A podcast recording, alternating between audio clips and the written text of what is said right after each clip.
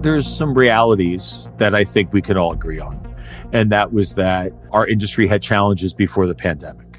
We had challenges with affordability. We have challenges with accessibility. You know, we have challenges with our business model.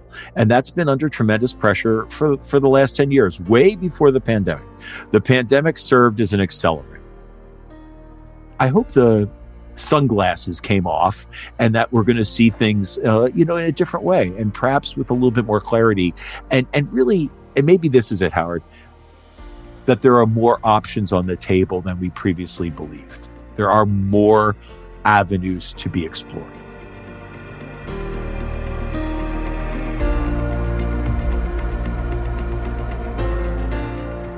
As we turn our energy to 2021, we can begin to catch a glimpse of getting on the other side of this crisis. Independent school leaders have implemented innovations over the last 9 months that they could only dream about prior to the pandemic. The question now is, can they sustain these changes with intentionality? Jeff Shields, CEO of the National Business Officers Association, and Howard Teibel explore these questions in anticipation of the upcoming February all-virtual NBOA annual meeting. The opportunity in this year is to prepare ourselves with the right state of mind, resiliency, ambition for change, and living our vision.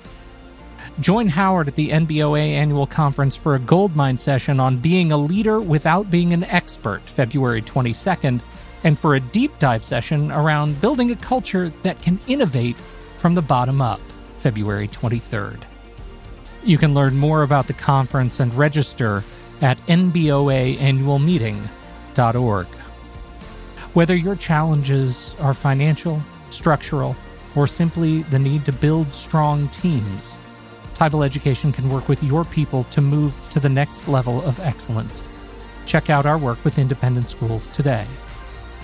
And now, Howard Teibel and Jeff Shields.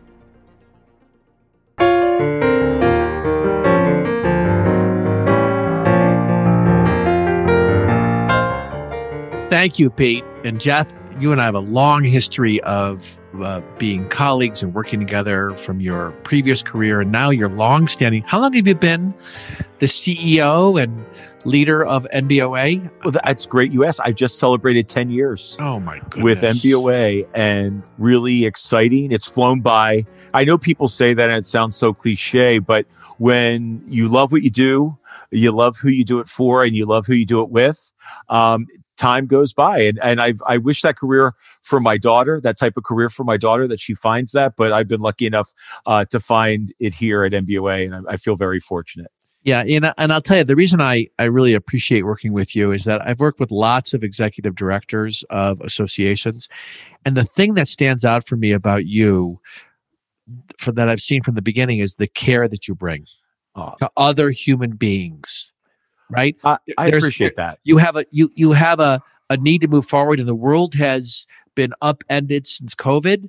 But what's really exciting is that you were coming up on it. And a year ago, I remember being in Florida with you at the last NBOA annual meeting. But coming up here on February 22nd through 24th is the next annual meeting that is going to be happening virtually. And this is an opportunity for us to just dig in a little bit, give some preview for folks about what's coming, and I let you share a little bit about what you see in front of you. So talk to us about what we have in front of us. We have an all virtual experience in front of us for this year's annual meeting. And I think that's really interesting because that you brought up Orlando, because for so many of our members and for so many people, obviously, I engage with on a regular basis, they remember that meeting as the last time they were on a plane, last time they traveled, last time they were in a ballroom with other people. Isn't that interesting to think that we were together as a community 2 weeks before all our lives changed, and we had no idea what was about to happen? And so I'm really grateful for that in a lot of ways, because MBOA at its core is a community. That's what attracted me to MBOA. That's why I love what I do. And so I think in some ways it's perfectly fitting that we were the last community experience that folks had before the world changed. But because the world's changed, we are planning for an all virtual experience, innovation, state of mind. And like every organization, and certainly exactly like our schools, we are pivoting. Are there any words off limits in this discussion? Can I say unprecedented? Can I say never before? All the overused expressions, right? Yeah, they're all fair game. Okay, well, we have pivoted to really providing a community experience because the annual meeting is really a showcase of what MBOA is, but providing a community experience in entirely virtual. Folks will recognize a lot of the experiences from previous MBOA annual meetings, opening and closing keynotes, 6 learning tracks. We even figured out a way to do wellness and philanthropy in a virtual environment.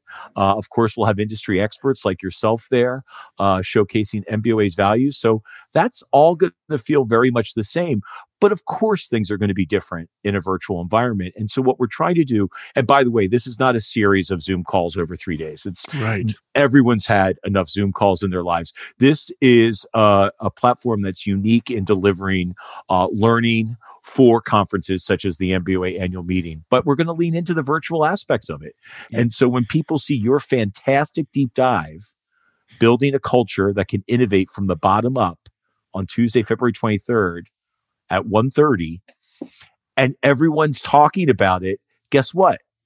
We're in a virtual environment. They won't have missed it. So if everyone's talking about Howard's program, they can watch it the next day. They can watch it later that week. They can experience it again. So we're really trying to lean into the things that a virtual environment allows us to do and not focus on what we're limited from doing. Let me tell you something. I think also the timing of the reflection of the last meeting being on a plane to do something professionally together, and the mood people people have a nostalgia. I talked to somebody else today about it, and they said, "Oh, I remember that." You could tell how much they missed that, right? Yeah, there's a longing for it. But here's what's interesting, Jeff. I just did an event, and every time I've been doing these events and doing these word clouds about people's moods, the dominant mood has been anxiety around uncertainty and overwhelm. So I just did it last week. Do you know what the dominant mood was? What's that? Hopeful. Since the anticipation of the vaccine, I think the shift in the presidency, at least we know what's going to happen now, right? Right. I think people are in a different mood coming into your annual meeting. Mid-year, we did all these because we had to. Yeah. Now people can see the light at the end of the tunnel, and I think there's a renewed energy that people are going to bring to this. Okay, let's use this time to really start looking at this period that's coming where we're going to be able to get into not just back to the old way of doing things, but really integrate being together as human beings. Absolutely. And what I also think is fascinating is that we picked the theme of innovation when we thought we were going to be in New York City for this meeting. So, and we decided to stay with the theme because it was so important. The innovation that we'll be talking about, people have lived. It's part of their experience now. And one of the silver linings of this really challenging, terrible, daunting time that I like to think is going to be the most difficult time we've experienced in our professional careers is that, and you know this, you work in higher ed, you work with independent schools, we were so much resilient than we previously believed we were. We had so much more capacity for change and to reinvent and to reimagine how we deliver our mission. And we never gave ourselves credit for that. And I'm sure you saw that time and time again, where people would say, we can't do it that way, or we can't do it differently, or the faculty will never do that. And yet, when push came to shove, and when it came to delivering our mission and serving our students and families, I'm so proud of this community, especially business officers, but everyone, the faculty, the trustees, everyone who came together to get the job done. And that's what they did. And they performed in ways that is a reason to celebrate. So, you know, not only are we going to be talking about the innovation we've lived and the innovation we still need to move into and lean into for the future, but we have a lot to celebrate getting through this year. And guess what? We'll be together a year from now and it will be epic. So we have a lot to look forward to. I really like that hopeful tone that you mentioned. Being appreciative and grateful of what we were able to do. We were able to do in 9 months, which was something that we didn't think we'd do in 5 years. Mm-hmm. One of the things that's in front of us is how do we preserve that energy mm-hmm. based on choice, not based on because we have to. That's what I'm most looking forward to, because the way I see it, Howard, is that we've developed that muscle, we've used that muscle, and we know we have it. Imagine what our opportunity is when we can be planful and thoughtful and resourceful, but not in crisis mode.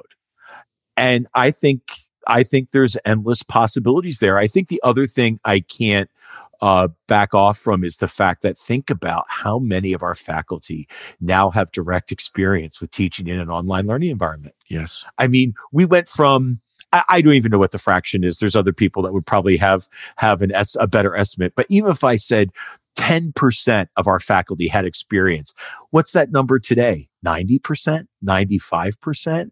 And what are we going to do with that new knowledge, that new capacity to deliver education, when we can marry it or partner with the live face-to-face classroom experience, which we all desire to get back to.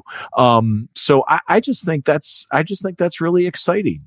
I always like change. I always like different. I'm very attracted to that. And I just think this was it didn't come without sacrifice. I don't want to gloss over the monumental task that heads of schools and faculty and folks and what we had to go through, the PPP loan, emptying our physical plants, the uncertainty, families and students stressed out, I'm sure, beyond belief. So I don't want to gloss over that it didn't come without some pain, but there are we have new assets that we can leverage for the future.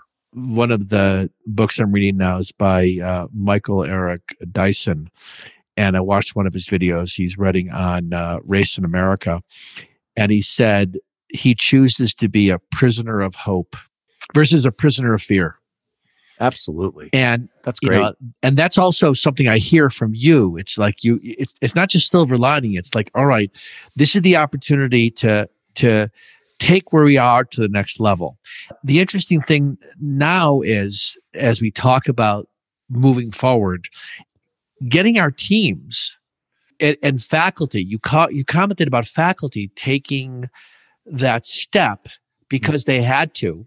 Mm-hmm. And now there's an opportunity for them and those that choose, right? Leadership can mandate, but you can't force people to want to excel in something. They can do it because they're forced to. But I think, to your point, Jeff, now we have an opportunity for leaders, for business mm-hmm. officers, for heads of schools to say, we have seen we can do this. Mm-hmm. Let's now double down. The pandemic, in a certain way, was a dry run. Mm-hmm.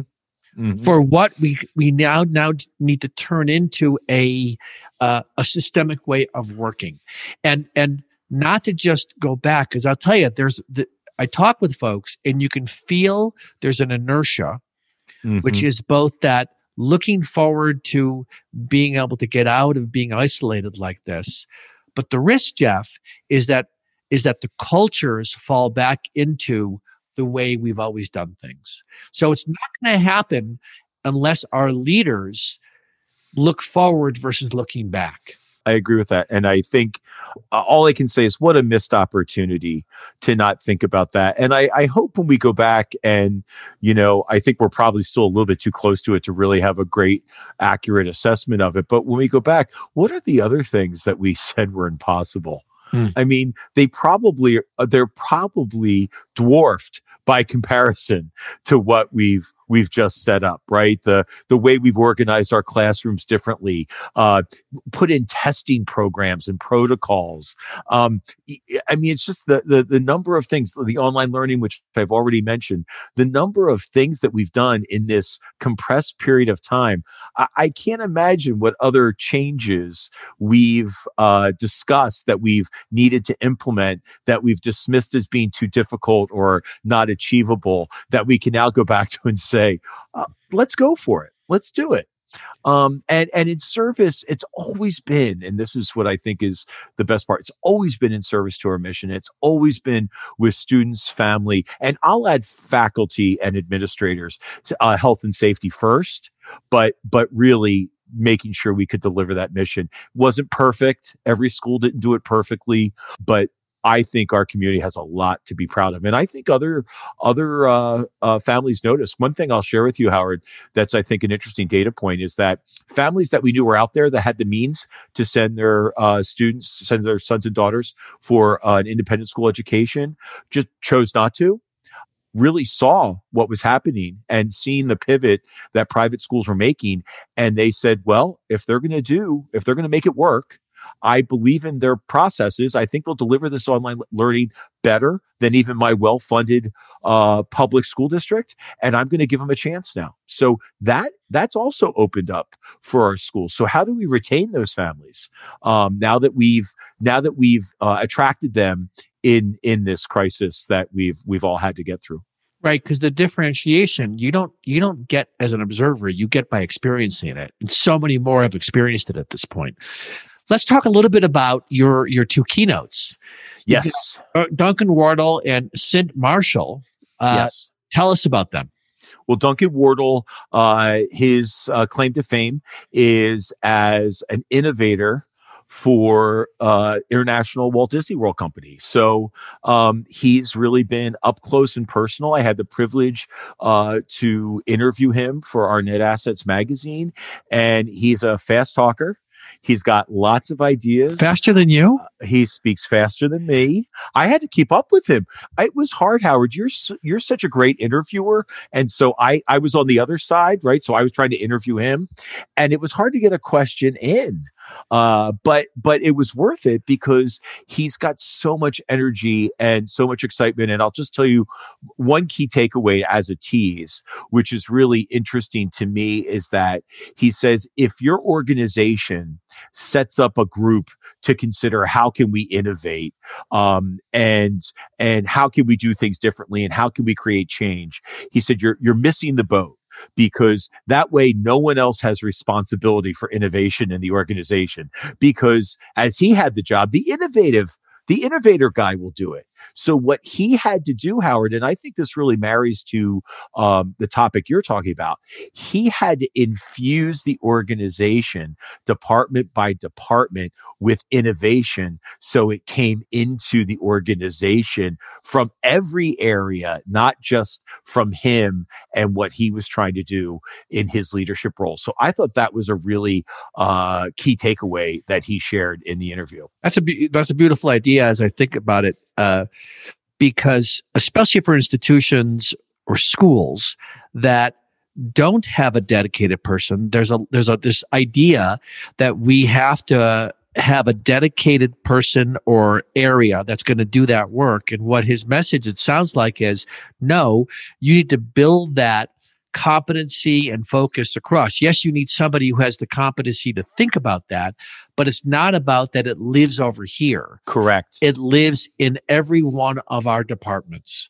And innovation has to be part of, innovation has to be something we all think about. People are going to love that message. Yeah, he really knows how to deliver a keynote in a virtual environment. We've seen him once before, and so he really knows how to adapt to a virtual environment. So that's going to be really exciting. And then I'm going to interview Cynt Marshall, who's the CEO of Dallas Mavericks. Dallas Mavericks. She is going to be the closing keynote, and I'm going to interview her as part of the Q&A. So we'll be taking questions from the audience, and I'll be talking to her directly. And she just really has a great story of how she came into that role, very unique, Black woman CEO of an NBA basketball team. So that's really, she has an interesting story to tell. But I'll tell you, I think what's really going to be compelling for our business officers, and especially our HR professionals, is really her people management strategy and how she views her CEO leadership role and how she leads the many, many individuals that she manages in a very complex organization like a professional sports team. So really, really interesting and exciting keynotes, as we always try to deliver. You know, what I like about the keynotes that you've done over the years is that they tie, but it's not just direct. It's like you can draw from other industries, right? And that's what I've seen you and NBOA do consistently over the years, but they're not so far off that you can't make the connections to your own work. Absolutely. I mean, we want our keynote sessions to help people just think differently about their world and their work. And then there are other sessions throughout the meeting which will help them do differently, right? So think differently and do differently. So they go back from this virtual experience, they leave their computer from this virtual experience with a whole toolkit of ideas that they can think about how to implement. But you're right, Howard. I don't need an accountant to be our opening keynote and, a tax professional be our closing keynote. There's nothing wrong with that. They're very valuable people to every organization, but I think it's good. I think our job is to lift the profession up, right? And kind of help it grow and help it expand. And I think provocative keynotes help do that. So, but at the end of the day, there'll be plenty of ways for people to get information on accounting, finance, tax, HR, the bread and butter. That's the real MBOA. Exciting stuff. Well, it's important stuff. I'm teasing. My focus, as you know, is going to be on this question of leadership and leadership in a certain way. So I'm going to get personal with you now, Jeff, if I can. Okay. You've been doing this 10 years. How has your leadership changed? I think it's changing. I think it's changing all the time. Howard, we've worked together for so long, so probably a better question to ask you, but what I think I have done, I think my filter's better. I think my filter's a lot better. I think I know how to stay at the right altitude better. I definitely know how not to sweat the small stuff better. I think I'm able, I've always been pretty good at hiring talented people. I think I'm even better at it. And I think I'm better at keeping talented people, smart people, surrounding myself with them and giving them challenging, interesting work that makes them want to stay. So, Jeff, I got to say, that's not trivial. I can't tell you the number of people that don't know how to hire. Hiring is an art and a science. The art part is what you're talking about. You know, people don't leave their jobs. They leave their boss. That's true. And I've had some leave. Yeah, but sometimes people have to leave because they're up to something different. Yeah. But, my sense about you, and I think this is an important thing for any listeners to be reflecting on, is the nature of what I do see that you do well is that you value other human beings. You're also, you don't abdicate your leadership, right? So one extreme is you give over control to everybody and you got no point of view. The other extreme is you're dominating and nobody has a voice. And I see that maybe what you're saying too is that you're getting better. And this is actually a speculation, you're getting better at listening. You're getting better at actually slowing down. Like when you say don't sweat the small stuff, it reminds me as I'm getting older that, and I'm going to swear for a second, I give a shit less. about the small stuff, right? There's a, like, we can, our lives are now an opportunity to give back as we get older, I think. And as we recognize that and we can sort of embrace that, yeah, I think the opportunity is to show others that in a certain way to give up even more control. And that's one of the issues for me, is learning how to give up a certain kind of control. I think that's right. And maybe the better way to say it is I have more perspective, and perspective comes from experience, and experience provides wisdom. And someone told me, and I can't remember, the two best pieces of advice I ever got was, one is find a profession where the more experience you have, the more wisdom you accrue, the more value you bring. So longevity, and I am in a career, and education values longevity. So I'm in a career where longevity is valued, because the longer I'm in this role, the better I am at it.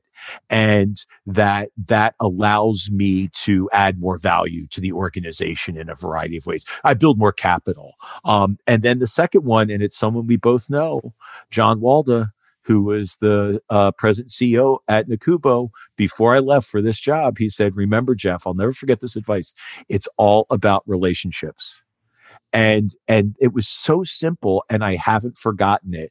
And I invest a lot of time and effort in my relationship with the board. I think business officers and heads of schools do too. I think that's what makes it work. And I invest a lot of time and effort in the staff. And then, of course, the members are always at the center of everything I think, do, act upon. So I think I've had some good advice along the way, and you listened. Well, I took it to heart, right? You took it to heart. I took it to heart because I saw people do that. I saw what John did at the Kubo through building really strong relationships, and I valued that. And so I saw the difference it made. So yeah. What's your perspective of your confidence of what is going to play out over the next 1 to 3 years? Because clearly, I think we can see that the pandemic, and we all knew this, but at some point it's going to be a story we're going to be talking about, and we may have to live with COVID, but it will be a very different thing down the road. When you look at how this is shaking things up, what do you think is the greatest opportunity besides some of the, we can do it? Is there anything else that you see for the industry that you oversee? Well, there's some realities that I think we can all agree on. And that was that our industry had challenges before the pandemic. We had challenges with affordability. We have challenges with accessibility. We have challenges with our business model. And that's been under tremendous pressure for the last 10 years, way before the pandemic. The pandemic served as an accelerant. So it really exposed it. The weaknesses. And I'll even say there were some internal processes at MBOA that the pandemic exposed that we had to work on, because like our schools, we never imagined we wouldn't be doing our work together in the same space for an extended period of time. And we thought about, a hurricane or an earthquake or even a terrorist attack, but not months and months and months being separated. So I think that there are going to be schools, schools that were hurting before the pandemic are probably hurting a lot more. I think schools that were thriving before the pandemic are probably going to be just fine after the pandemic. I really think it's about those schools in the middle and the choices they make based on the pandemic. And I do, and so that's where hope springs eternal. I hope they come out of the pandemic with a broader view of how they can deliver what they do in different ways that might either help with enrollment, lower or help make tuition more affordable to more families, help improve the effectiveness of their delivery or efficiency of the delivery of their education. I hope they've learned those lessons. Perhaps partnering or merging with another school might seem more viable and more desirable than it perhaps did before. So I just hope the sunglasses came off, and that we're going to see things, in a different way, and perhaps with a little bit more clarity. And really, and maybe this is it, Howard, that there are more options on the table than we previously believed. There are more avenues to be explored. I think that might be it. But I think that's what's happening. And, you know, it takes us right back to the annual meeting, because I think the annual meeting is such an important coming together for people to not just share best practices, but fundamentally be in a relationship with each other. And I think this is the one thing that they're looking for, that people are in many ways starving for, is connection. Right. And I think your annual meeting is a marking point for people at a really interesting time in February of 2021 to be able to say, all right, we got through that. We're getting through that. There's still a lot of open questions, but now let's start looking forward together. And I think that's the interesting time for when your meeting is going to be bringing people together. So how is it looking for enrollment for the conference? Well, it's really exciting, because one of the points you just made that I want to make sure everyone understands is that we've changed the model so that for one registration fee, which was really the same cost that a business officer would pay to attend the face-to-face annual meeting, now the entire school can participate for that same fee. So this is a really great year. We've really opened the funnel. So to your point, this is going to be community plus. So it's going to have the business officers, HR people, controllers, facilities, technology folks all together. But now they can bring their heads of school, their trustees, their finance committee chair, and there's going to be special programming for all of them, so that we really can come together and think about our future, innovate, and tackle some challenges together. So we're really trying to open up the funnel so that we can engage people who influence, impact, engage with the business, finance, and operations of the school, but may not have that direct oversight and responsibility,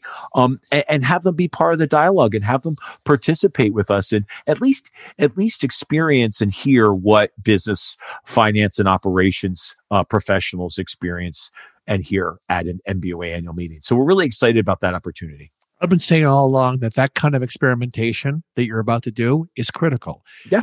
Because they're going to go back and they have to deal with those folks. And getting those folks in these conversations, in this experience, can be an invaluable kind of, like when they go back, they can say they can continue the conversation with their peers versus trying to bring these ideas that their peers didn't have any initial exposure to. Well, Jeff, I cannot wait to be part of this. And I want to thank you again for your partnership with me, your continuing to bring me in to be a sort of contributor to this. It's a privilege always to work with you. Well, I will tell you that you will have a virtual packed room, Howard, as you always do. And we're so grateful to have your contribution, your insight from higher ed and independent schools. And you help us be more fearless about change. You help us really kind of take that trepidation about it, and you make us feel like we can do that and we can be invincible. So I appreciate that you bring that into the room every time. The mutual love fest is right here. It's too much. It's too much. Well, thank you very much. You too. Thank you so much, Howard. Take care.